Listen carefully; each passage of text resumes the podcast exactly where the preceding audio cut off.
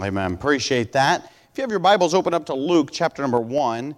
And uh, we are not going to be in Revelation tonight. Well, uh, we mostly won't be in Revelation. We will touch base with that. Um, but uh, we're going to look at, at uh, as I was studying and, and looking over uh, things for this week, and, and this passage really jumped off the page at me.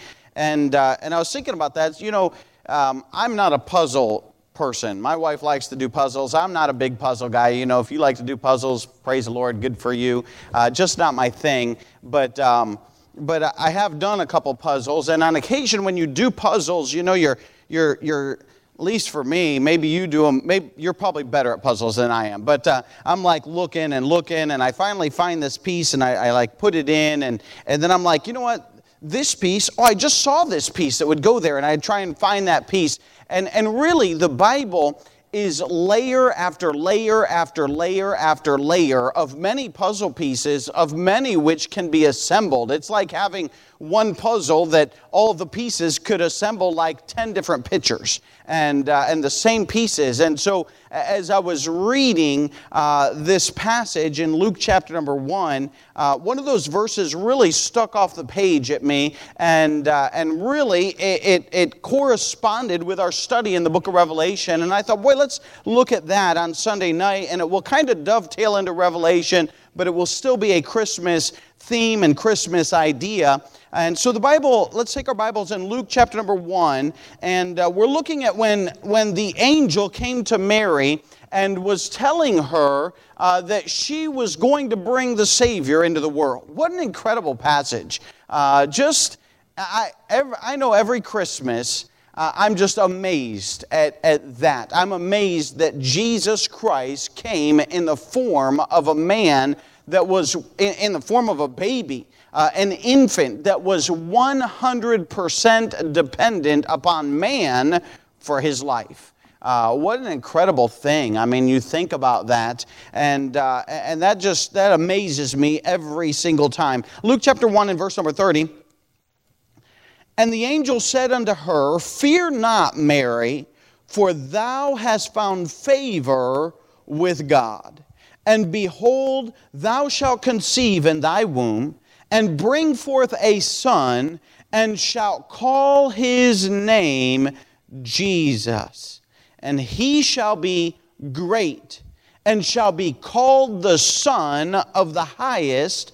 And the Lord God shall give unto him the throne of his father David, and he shall reign over the house of Jacob forever and of his kingdom there shall be no end. And let's stop right there and let's pray. Father, we thank you for your goodness to us. God, I thank you for the privilege that we have to be in your house, God, gathered around your word. Father, thank you for uh, the specials and, and God, all of the service that we've had up to this point. And God, what a blessing, what an encouragement. And so, Father, I pray that you would speak to hearts as only you can. And Father, we'll certainly thank you for that. And we'll give you the honor and glory for all that's said and done. In Jesus' precious name name we pray. Amen.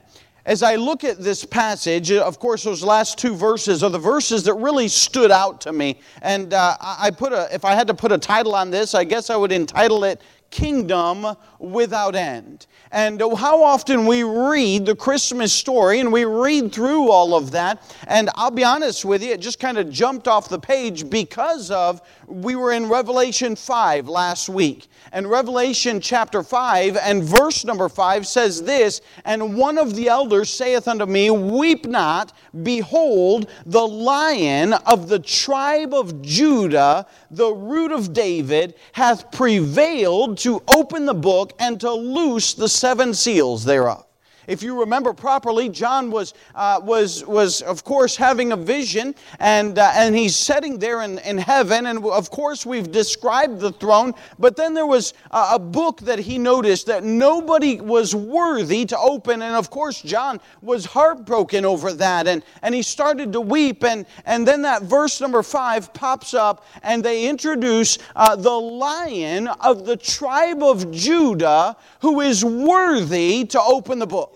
And we looked at that last week. Boy, what a blessing to see the lion, uh, the lamb, because that's the next thing, and the Lord. And that's Jesus Christ encapsulated in all of that. But as we read here, in, and as the angel came to Mary, he made this announcement that she would bring forth a babe that would be from God, and his name was to be called Jesus. Boy, what a precious name.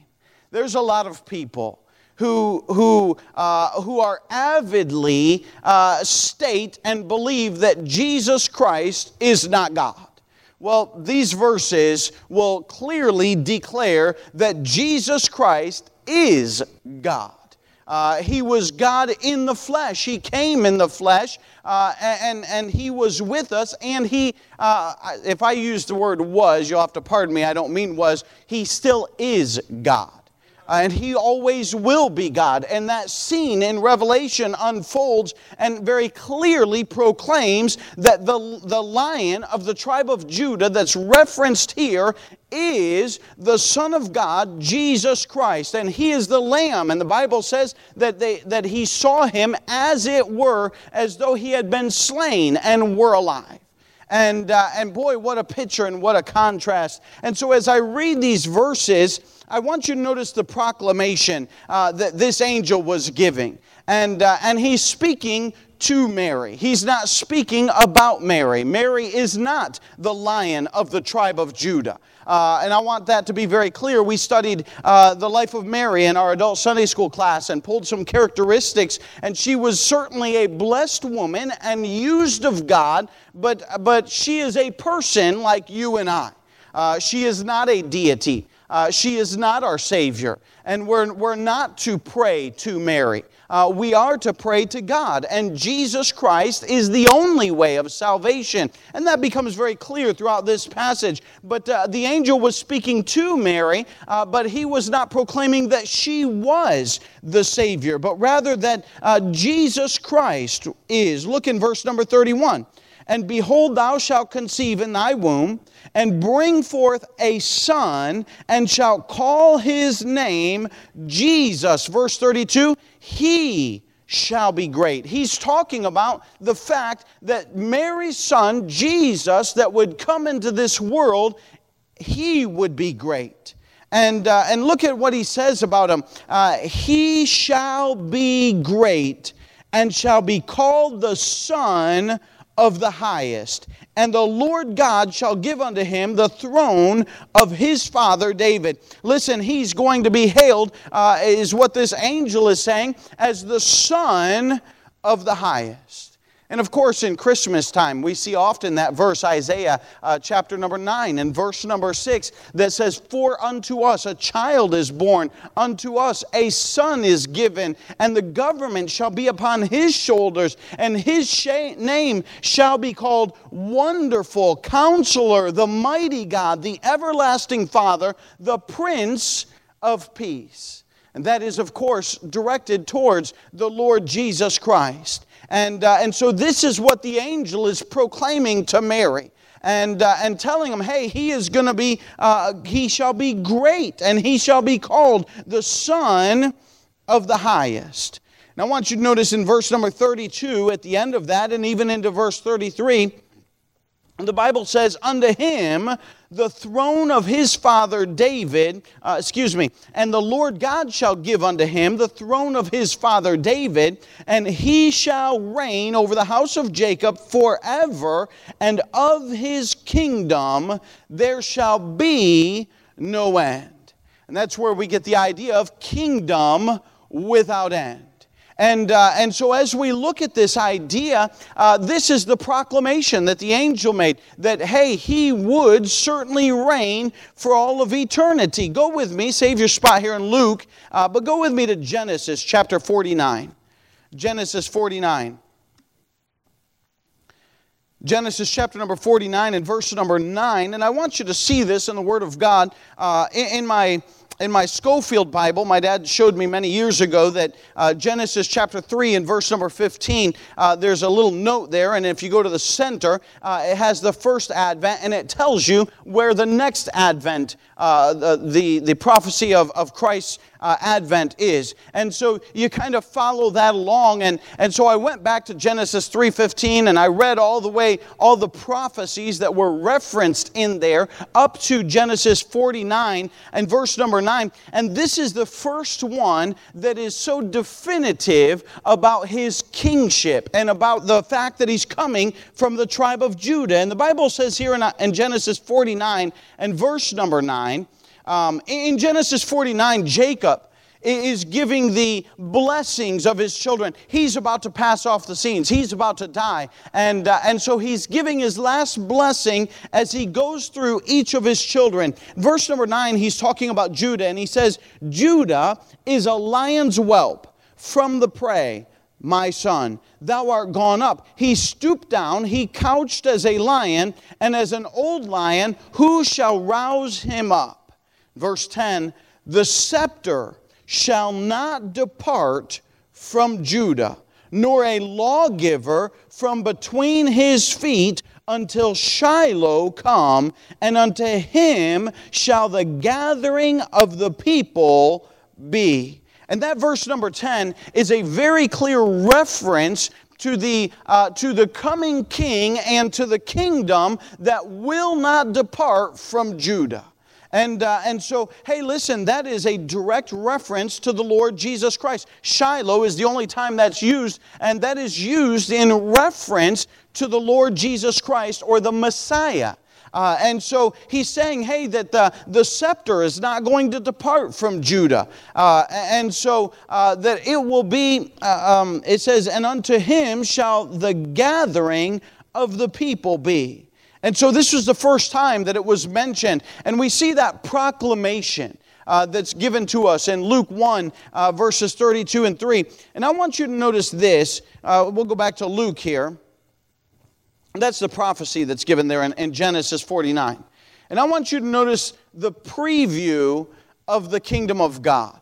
Listen, the New Testament speaks about the kingdom of God. In June, I went back through my notes and I was looking over them. And in June, uh, we had we were answering Bible questions, and the question uh, dealt with I didn't read the question, but it dealt with the kingdom of God. And so we went through and we defined what is the kingdom of God. And and so uh, in looking at that, uh, listen, the kingdom of God is even referenced in the Old Testament. I told you go back to Luke. Now go back to Psalms.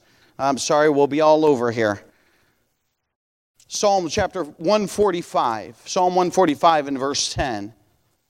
And I got several verses to look at here as we think about God's kingdom. And the Old Testament uh, kingdom is used many times, and not every time you find a kingdom in the Old Testament is it referencing God's eternal kingdom or the kingdom of God, uh, and, and sometimes it refers to other things. So you do have to be careful, but this passage is so very clear that I thought, boy, we need to read that. And look with me in Psalm 145 and verse number 10. The Bible says this All thy works shall praise thee, O Lord and thy saints shall bless thee. They shall speak of the glory of thy kingdom and talk of thy power, to make known to the sons of men his mighty acts and the glorious majesty of his kingdom. Verse 13, thy kingdom is an everlasting kingdom, and thy dominion endureth throughout all generations. There are so many times in the Old Testament that we see this idea of the kingdom that is going to last for all of eternity. That's what we read in Luke chapter 1 and verse number 30, uh, 32 and 33 uh, that the angel proclaimed to Mary, hey, that Jesus Christ, uh, hey, his kingdom shall endure forever. And so we see this foreshadowed and foretold in the Old Testament. Even here, I, I love this passage because if you go back and you reread verses 10 and 11, it says, All thy works shall praise thee, O Lord, and thy saints shall bless thee. Boy, the works of the Lord when Jesus Christ was here on the earth, the works that he did certainly blessed him certainly blessed the Lord. And people looked up to that. Go to verse 11, and it says, They shall speak. Um, in verse, the end of verse 10, and thy saints shall bless thee. They shall speak of the glory of thy kingdom and talk of thy power. Hey, listen, today, you know what? We ought to be talking of God's power and talking of God's glory. And, and we're speaking of the goodness of God. And, and, those who are born again today ought to be glorifying God. And we see that. And then he goes on in verse number uh, 13 Thy kingdom is an everlasting kingdom, and thy dominion endureth throughout all generations. And I'm just saying that even in the Old Testament, it is referenced the kingdom of God. In the New Testament, what is that kingdom of God? Well, let's go back and revisit it. In John, uh, you don't have to turn there, but in John chapter 3, Jesus is talking to Nicodemus. And what does he tell Nicodemus? Remember, Nicodemus was a ruler of the Jews. He came to Jesus at night, uh, and, and Jesus said unto him in verse number 3, John 3 3, Jesus answered and said unto him, Verily, verily, I say unto thee, I, I say unto thee, except a man be born again, he cannot see the kingdom of God. And so we realize that immediately, hey, this kingdom of God uh, is, is of spiritual connotation, at least this one in John chapter 3 that we're looking at. And so we see that there is a spiritual kingdom and it requires salvation. It requires being born again for us to be able to see that kingdom of God. Colossians chapter 1, you can jot this down. Colossians 1, you can go over there really quick. We can look at it. Colossians 1, because we got three verses to look at. Colossians chapter 1 and verse number 12. Colossians 1:12.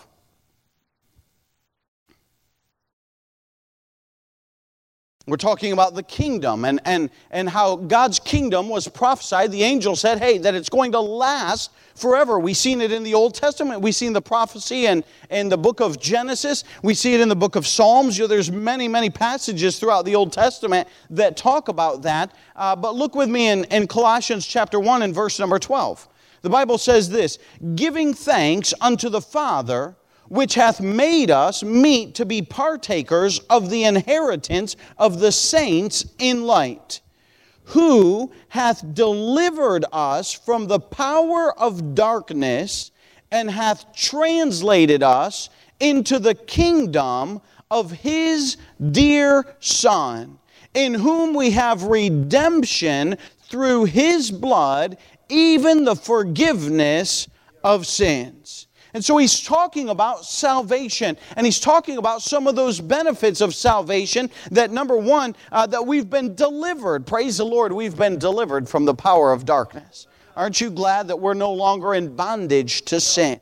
and our life has been changed, and we ought to be changed. And so we've been delivered from that darkness. And then he goes on, and, we have an inheritance of the saints of light. And, uh, and then he goes on, he says, um, and we've been translated uh, into the kingdom of his dear Son. And if you have any doubts, verse 14 nails it down in whom we have redemption, the Bible says, um, through his blood, even the forgiveness of sins. It's talking about Jesus Christ. And our salvation uh, translates us into his kingdom. It's a spiritual kingdom that that is talking about. The kingdom of God did come in a spiritual sense when Jesus was talking with the Pharisees in, in Luke chapter number 17 and verse number 20, uh, he said this, and when he was demanded of the Pharisees when the kingdom of God should come, he answered them and said, The kingdom of God cometh not with observation. Neither shall they say, Lo here or Lo there, for behold, the kingdom of God is within you. And so uh, there is an element of the idea that, hey, the kingdom of God is a spiritual kingdom that is that at a point of salvation we are we are translated as the bible says into that kingdom. And so there is that element of a spiritual kingdom.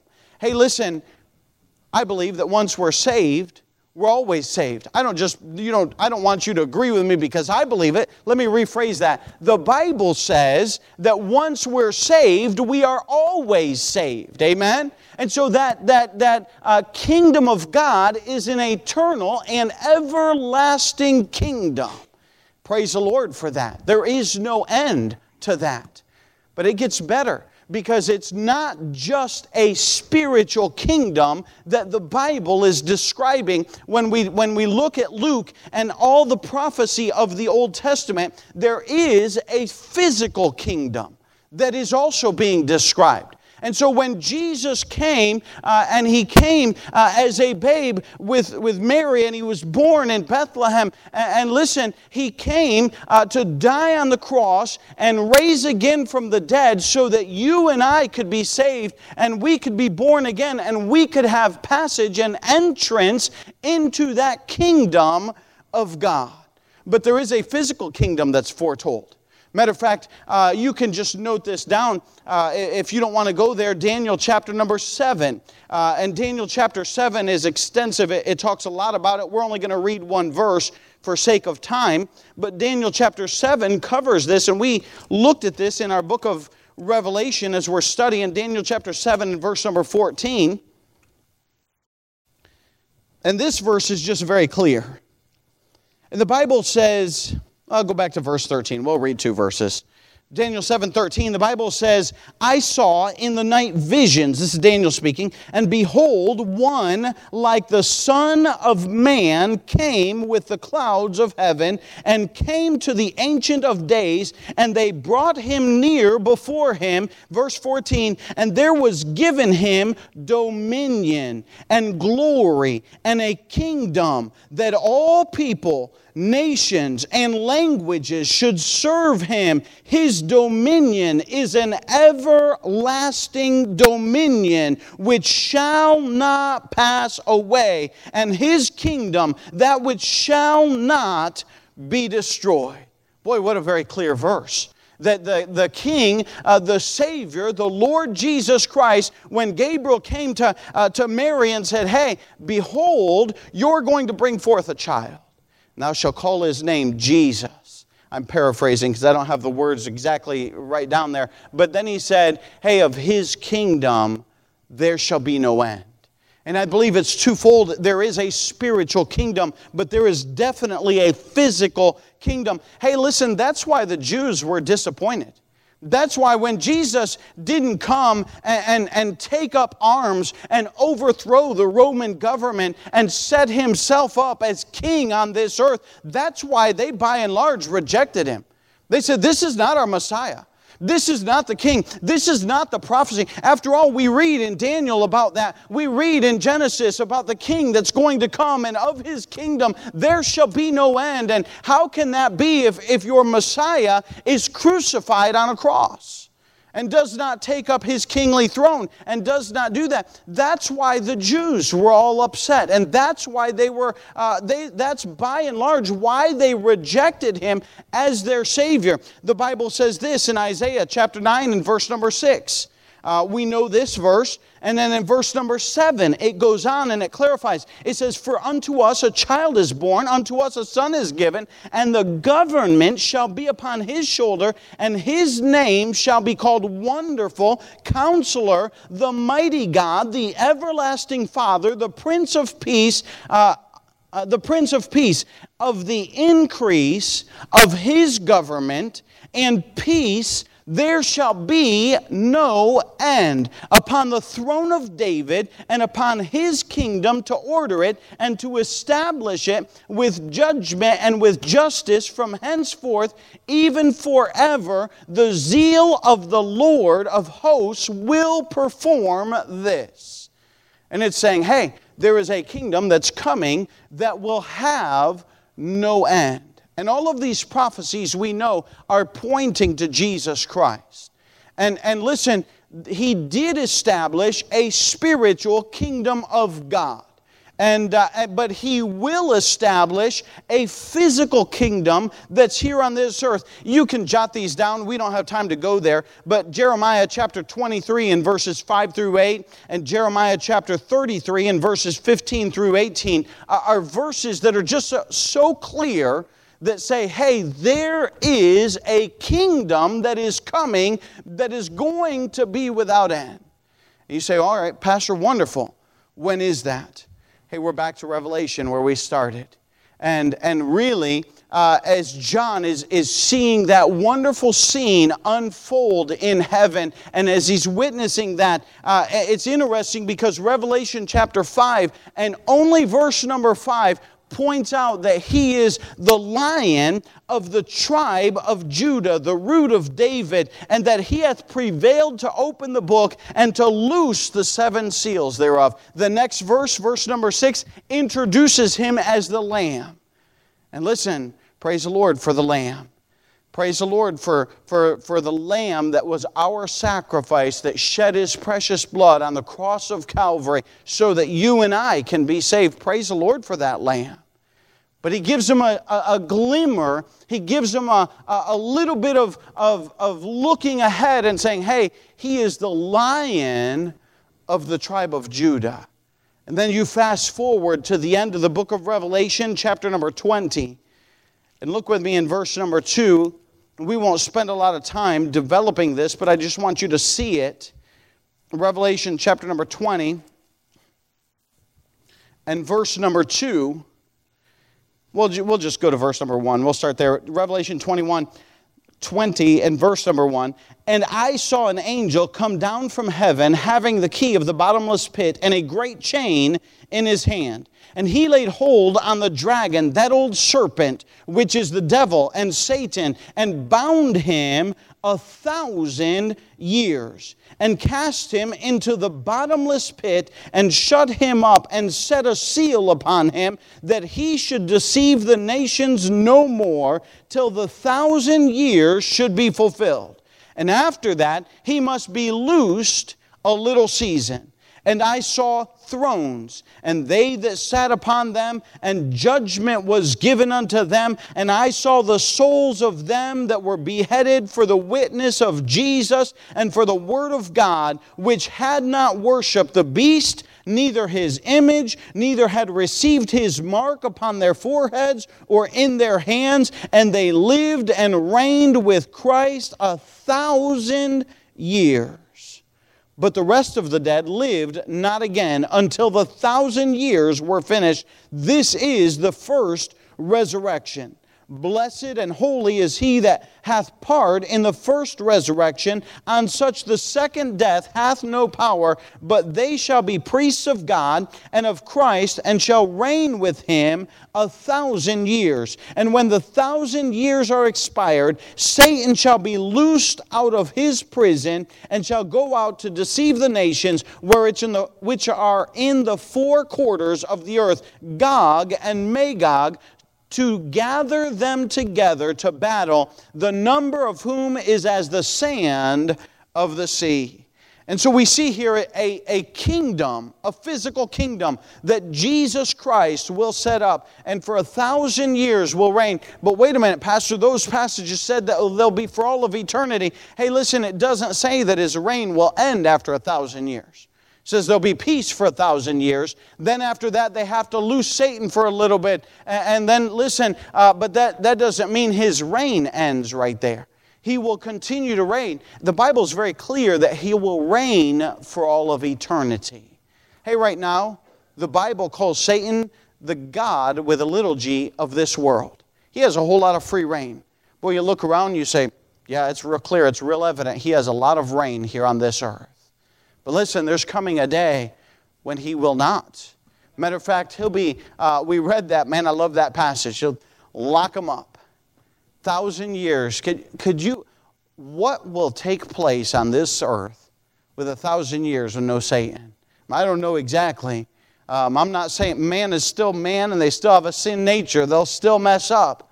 But I am saying this that Jesus Christ's kingdom will be established and that he will reign for all of eternity. Back in Luke, where we started all of this. It's fascinating. The Bible says in Luke 1, in verse number 32, this is the angel giving Mary these things. He shall be great and shall be called the Son of the Highest. And the Lord God shall give unto him the throne of his father David, and he shall reign over the house of Jacob forever, and his and of his kingdom there shall be no end. That's all going to be fulfilled. Some people look at it and they say, well, that, that didn't play, take place. Jesus came and he died. No, no, no. It's not over. The story's not been finished yet. He's still alive. He's still sitting on the right hand of the throne of God. And he has not yet set up his uh, physical kingdom that he will set up, and it will be for all of eternity. Hey, the Bible's not wrong, it's 100% right. Sometimes we just got to understand it correctly and properly. And we look at that, and I just read that, and boy, I don't know about you, but I was just blessed to know, boy, that little baby that was born in Bethlehem. I, I, don't, I don't really believe he was born in December. Don't tell anybody. But we're representing it. It's all right. We remember it. I love that. I love that we remember that he was born. Hey, that little baby that was born, hey, listen, he is the King of kings for all eternity. Praise the Lord. He went to the cross because he loved us. What an amazing God, if you think about it, that he would love us so much that he would give himself on the cross of Calvary. Paul references in the New Testament, in the book of Ephesians, he talks about the mystery of the church. The Jews didn't see the church age at all, they saw the kingdom of God coming. They waited for the kingdom. And you go back and read the Old Testament passages, and, and you find, well, yeah, it's not real clear that there is a spiritual kingdom of God or that the Gentiles would be saved. Remember when the, the, the gospel was taken to the Gentiles, the Jews were like, wait a minute, can, can Gentiles even be saved? I mean, God had dealt specifically with the Jews for so long that they, they were not sure about all of that. And so it was veiled in a mystery to the Jews. Praise the Lord. God opened the door so we could get in. We could be saved. And that we can trust Him as our own personal Savior. And He's still going to set up that, that kingdom. And praise the Lord, we'll, I don't know what part we'll have in it, but we'll be there and uh, we'll get to watch it all unfold. And what a, what a blessed day that that will be. What an amazing passage that He revealed that to Mary before Jesus was born. And she knew exactly. Uh, you say, Pastor, you think she understood that, that there was a church age and that we would be saved by grace? I, I don't know that she understood that, but as she went along, she came to realize wait a minute, he's not setting up an earthly kingdom right now. And then when she watched him die on the cross of Calvary, she was there. I think she realized, well, that's our Savior, that's our salvation. And He is the Lamb that took away the sins of the world, just like John the Baptist had proclaimed. And I think a lot of that stuff became clear. The Bible says that as um, in one of the passages when, when, when she's there, the Bible says that she pondered all of these things in her heart. And I think, man, there was a lot running around in her head as she watched a lifetime unfold before her and prophecy of the Old Testament. And she'd go back and read it and be like, man, that's incredible. That's, that's my son that I was allowed to bring into the world. He is the Savior of the world. And He is the King of kings. And He will set up an eternal kingdom that will be without end. Praise the Lord for that. As we stand to our feet with our heads bowed and our eyes closed, it's quite an amazing thing. What an amazing experience for Mary to ponder all of that and put that together. What a blessing it is for us to recognize that we serve the King of Kings. Father, I pray that you'd encourage each and every person that's here tonight. And God, I pray as we understand and realize more of the Scripture, God, that we would have that much deeper of a love and appreciation for the fact that you came into this world. And God, you opened up the door of salvation to a spiritual kingdom of God, that we could be made part of that. We could have a way in. God, that you grafted in the Gentiles. God, that you adopted us, as it says.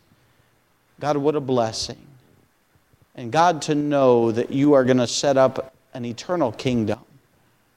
What an incredible realization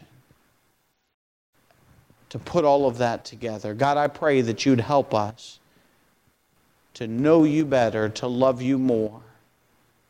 And as we look at the Bible and as we read it, God, I pray that you'd speak to our hearts and show us things on a regular basis. Father, we'll thank you for that. And God will give you the honor and glory for all that's said and done. In Jesus' precious name, I pray. Amen. As we have a short hymn of invitation, if God's spoken to your heart, the altar's open. Maybe you just want to thank Him for being a king that would come. The King, the King of Kings, the Lion of the tribe of Judah, whose kingdom will not end. Oh, it's not all unfolded yet. Someday it's going to. We'll be there.